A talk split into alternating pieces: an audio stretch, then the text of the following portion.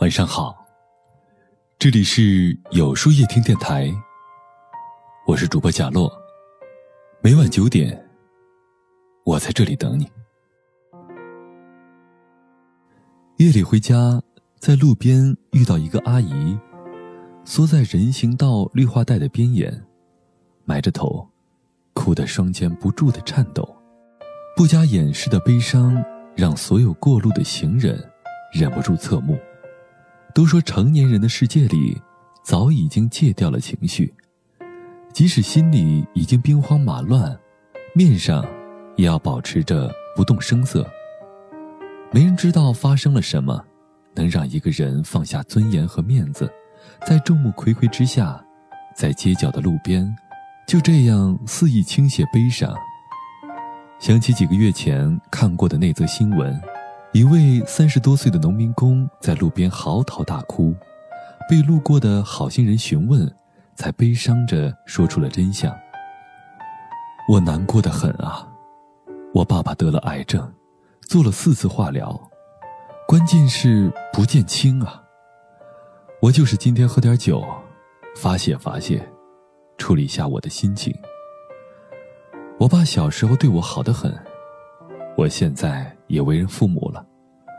我今天趁着家人没在，我才在这里哭呢。家人在，我回家都不敢哭。有位作家曾经说过，世界上之所以有夜晚，就是留给那些有伤口的人，给他们一片独自舔舐伤口的黑，而且不易被发现。黑夜里的眼泪亦是另一种坚强，独自一人承受所有，在目不所及的地方收拾好一切，榨干了眼泪又重新出发。等到天明了，等到了别人的面前，仍然是那个披荆斩棘刀枪不入的战士。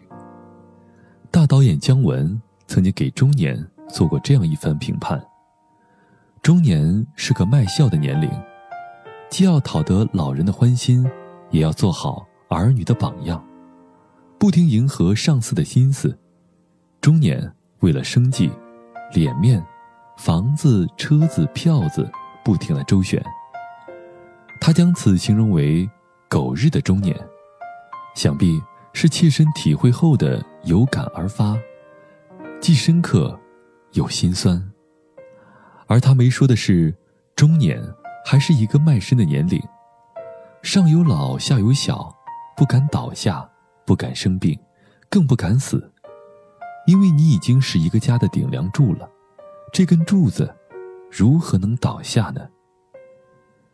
犹记得一个好友在父亲病重住院的那几个月，白天照常上班，晚上和母亲轮流在医院打着行军床陪伴照料，还得抽出空来回家照顾刚刚断奶交给婆婆带的儿子，不再有空像以前那样和我们一起出去吃饭逛街。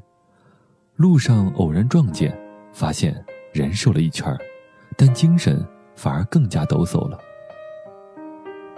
所有人都觉得他一定是累到快崩溃了，却从来没人见他发过任何抱怨或者丧气的话，只是偶然有天看到他朋友圈的背景换成了一张日剧的截图，上面写着，哭的话眼睛会肿，根本没有用。我无法得知他是否崩溃过，痛哭过，但我知道他选择了硬着头皮走下去。尼采说，痛哭的人没有悲伤的权利。是啊，曾以为让你崩溃让你痛苦的事情，事到临头了，却发现生活哪有那么多闲工夫给你矫情呢？人到中年累吗？很累，但早已无路可退了。有时候也梦着能够回到过去，有人疼，有人抱，有人可以依靠。但是人生是条单行道，哪里还有回去的路呢？你不坚强又能靠谁？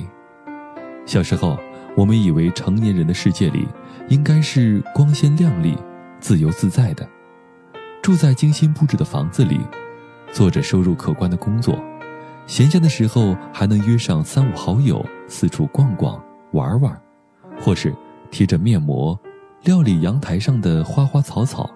然而人到中年才发现，所谓的生活有时候说是谋生或许更为恰当。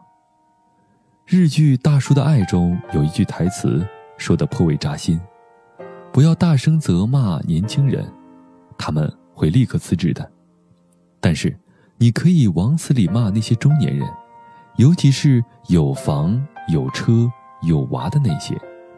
但其实摧毁一个中年人远比你想象中更容易，因为他们背负了太多太累了。他们身后究竟有多少中年人难以言明的疲惫呢？这个世界上有些人的苦和累是可以言说的，有些人的苦和累是无法宣之于口的。那些说不出来的苦累和心酸，远比那些轻易能够谈论的要沉稳和深刻得多。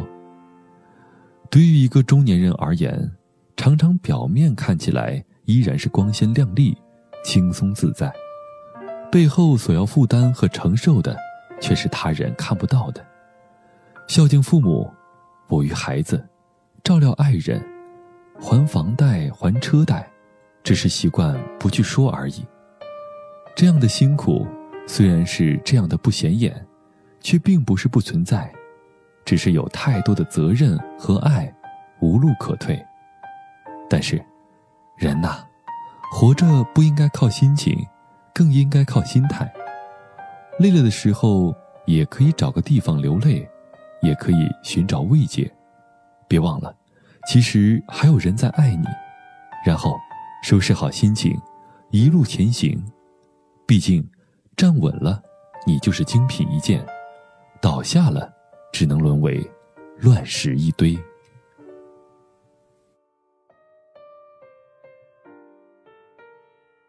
那么今天的分享就到这里了，每晚9点与更好的自己不期而遇。如果喜欢今天的文章，不妨点赞并分享到朋友圈吧，也可以在微信公众号里搜索有书夜听，收听更多精彩。我是主播贾洛，晚安，有个好梦。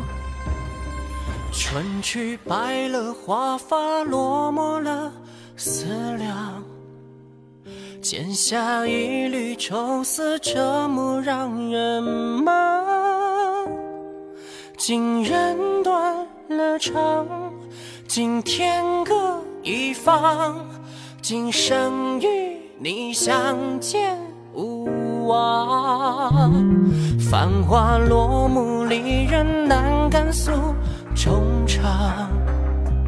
昨夜又见当年弃我不归郎，今夜太漫长，尽量孤洋洋，今人必苦也受花黄。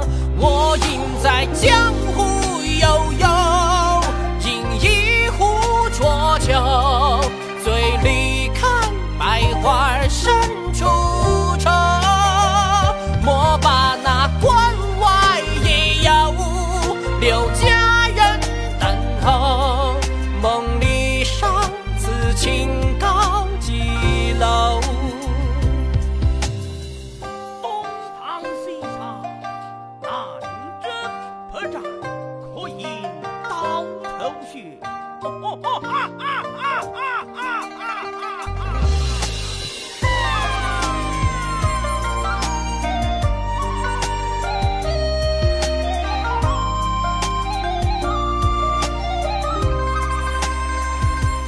繁华落幕，离人难敢诉衷肠。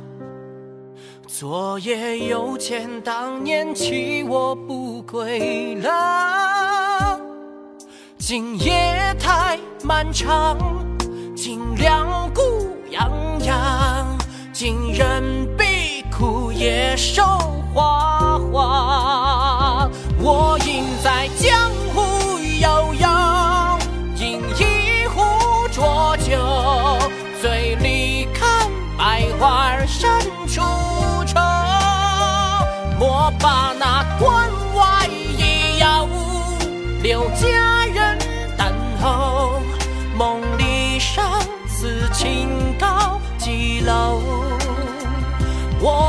在江湖悠悠，饮一壶浊酒，醉里看百花深处愁。